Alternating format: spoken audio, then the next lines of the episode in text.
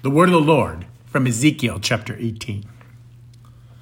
The word of the Lord came to me. What do you mean by repeating this proverb concerning the land of Israel? The fathers have eaten sour grapes, and the children's teeth are set on edge? As I live, declares the Lord God, this proverb shall no more be used by you in Israel. Behold, all souls are mine. The soul of the Father, as well as the soul of the Son, is mine. The soul who sins shall die. Yet you say, The way of the Lord is not just. Hear now, O house of Israel. Is my way not just? Is not your ways that are not just? When a righteous person turns away from his righteousness and does injustice, he shall die for it. For the injustice that he has done, he shall die. Again, when a wicked person turns away from the wickedness he's committed and does what is just and right, he shall save his life, because he considered and turned away from all the transgressions that he committed, and surely shall live. He shall not die. Yet the house of Israel says, The way of the Lord is not just. O house of Israel, are my ways not just? Is it not your ways that are not just?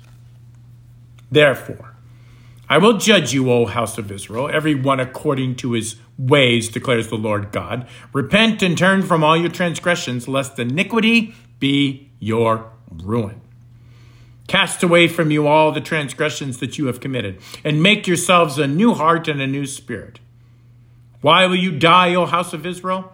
For I have no pleasure in the death of anyone, declares the Lord God. So turn and live. This is the gospel of the Lord. Thanks be to God.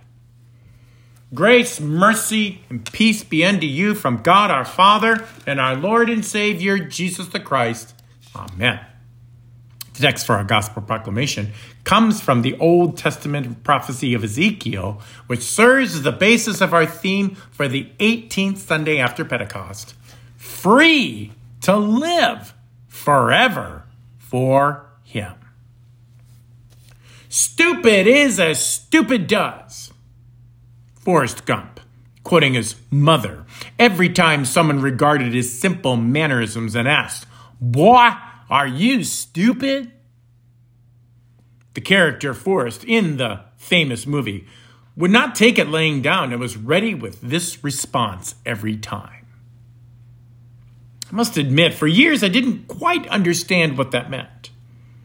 That movie came out long before I was even a pastor, and nobody who saw it for the first time predicted it would have the cultural impact that it has had to this day. But upon further examination of so much of what that movie means and seeing its application in social and spiritual circles for the last 20 years, I think I finally get it. You're only stupid if you do stupid things. Now, please bear with me. I am certainly one of those who has done a lot of stupid things in my life. Today, Ezekiel is pointing out that obvious truth in this prophecy. Play stupid games, expect stupid results. This is what the people of Israel and Judea need to hear. They thought they could play games, cheating on God, and somehow get away with it. Well, nothing could be further from the truth. Seems to me in life that there are those who play by the rules and those who think rules are meant to be broken. I'll never forget a fellow, fellow Kiwanian I knew when I was a member of Kiwanis myself, who was a faithful Catholic that I would enjoy sitting with when his son played for the Catholic school basketball team and they came to play us here at Faith. He, like me, really enjoyed the rivalry between our two schools and the fact that it was an equal match. You never knew who was going to come out on top, and the down to the wire games were fun for him, even when they lost. He was truly a man of integrity and about following the rules, which I was grateful for, for he was a prominent banker in the area. He recounted the story of when he was meeting with a congressman over the issues of banking and advising him accordingly. As they were discussing the banking laws and the policies of the government, my colleague realized The conversation was delving into dangerous territory and immediately expressed his concern, saying, Whoa, I gotta stop the conversation right here and make sure everyone understands that what you're proposing is unconstitutional. To his utter amazement, the congressman looked him square in the eye and said, Yeah, we're gonna have to find a way to get around that, aren't we?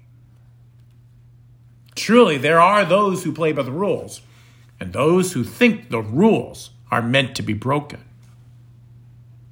Full disclosure I am a rule follower and a rule breaker, or maybe more simply a rule ignorer, depending on the rule. God's word, absolute. Can all agree on that. Otherwise, we would not be here this morning.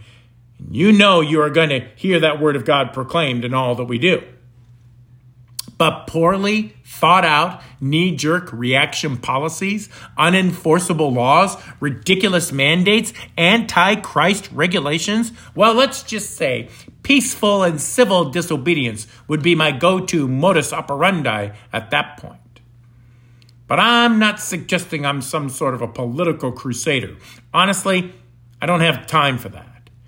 But I certainly take many rules with a grain of salt should they present themselves poorly without objective reasons for said rules.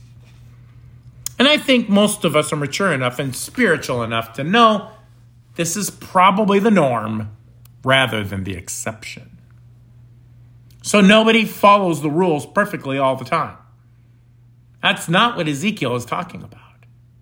He is talking about the absolute certainty of God's word that is being ignored, like the congressman wanted to get around the Constitution of the United States. He swore an oath to uphold when he took that office.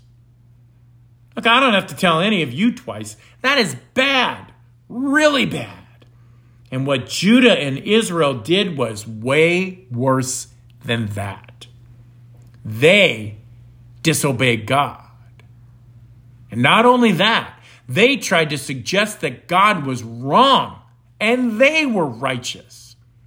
The lunacy of that mentality simply cannot be overstated. That's like a toddler telling their parent they know how to parent better than they do. That's like a hardened criminal telling a good policeman what the law is. That's like a private in the army telling a general how to move the troops in a major battle. That's like a high school home ec student telling Gordon Ramsay or Emeril Lagasse how to run a high end kitchen. We can all agree on every one of those points that you just don't do that. And yet, I would bet that if I took a quick poll of everyone, someone would know someone that lets their children tell them when they think it's a good time for bed. Someone knows a repeat offender that argues with the police every time they get caught, insisting they were framed by the police. Someone here served in the military and questioned the ability of a four star senior officer from the lowly position of an enlisted man. And I think it's safe to say we all have a mama or a grandma that is certain that Gordon and Emeril can't bake their way out of a paper bag compared to their homemade pie recipe. So we need not get too picky with the Judeans and the Israelites like we're superior to them. We all have our ridiculous moments of arrogance in the face of truly superior wisdom. I'm not saying they're never right, but assuming they are from the get go, is a bit presumptuous and ridiculous. But it's dangerous spiritually to our souls when we do that to God and His Word. When we think we can hold back our gifts and talents from Him, Ananias and Sapphira in Acts 5 prove that God expects nothing to be deceptively held back when He calls upon us for the mission. When anyone despises the sacraments and takes them lightly or regards them ignorantly, they're in danger of drinking judgment to themselves, not discerning the body and blood of the Lord, as Paul says in 1 Corinthians 11. And when we fail in our mission to raise our children properly for Christ and the church. Proverbs 22 reiterates that reminder of today's proverb from Ezekiel that stupid is as stupid does when we teach our children our stupid ways and not God's way. Sometimes fishermen are stupid. Let me explain. I was a fisherman some years ago as a little boy in Minnesota. I had my bait, my tackle box, and my Zebco spin cast rod and reel, and a creek or a lake within a five minute walk out my front door, any direction I walked. So I know a thing or two about stupid fishermen. I've seen it all. I watched kids fish with dry kernels of corn to fish. They didn't even get a bite. I've watched kids cheat with salmon eggs, which were illegal in Minnesota at the time. And I've watched adults fish illegally without a license, ignorantly thinking the game warden would not come and check. yep. Needless to say, that one cost them their poles and all their fishing gear because the game warden walks you back to your car and takes any fishing gear you have in the car, too. But the worst I have ever seen was a recently a professional fisherman who cheated at a bass fishing tournament. Full disclosure, I am not a Florida bass fisherman, so this is mostly how I regard tournaments as an outside observer of the news. So please forgive my ignorance of the details, but I really think I got the gist of the immense stupidity of this professional bass fisherman. What I understand is that the winner is determined by the total weight of their fish, not the total number of fish caught. That may not be the actual rule, but you will understand why I surmised it that way when I tell you the stupid thing this professional fisherman did. So I caught the video footage right at the point where the suspicious offense organizer decided to check the contents of the belly of a fish and found that they had been stuffed with lead fishing weights.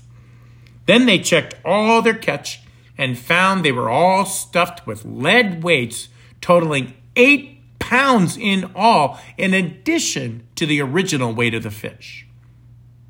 The other fishermen were furious this was for a $30,000 cash prize, and they almost walked away with it, having found a way to get around the rules. The humiliation, the embarrassment at their stupidity was written all over their face, and likely their ability to ever enter another tournament would be denied, likely changing their careers and ability to even make money doing what they loved. Maybe you've been there, caught in your embarrassing, willful sin.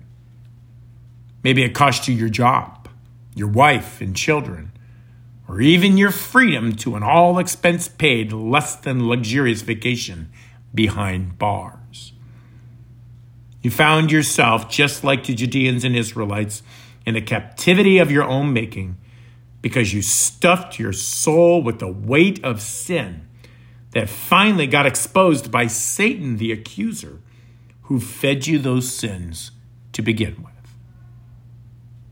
Fear not, for Jesus comes along through the cross to cut those sins out of your body and swallows them on the cross, never to be held against you ever again. Jesus washes your soul with his life giving water of holy baptism he comes to you in, with, and under the bread and the wine to forgive you, strengthen you, and keep you steadfast in Him. Yes, we all tried to get around the rules, break the rules, or just plain ignore the rules for our own selfish gain.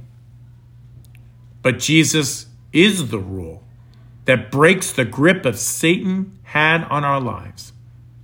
So we are now free to live forever for Him. Amen. Now may that peace which surpasses all understanding guard your hearts and your minds in Christ Jesus always. Amen.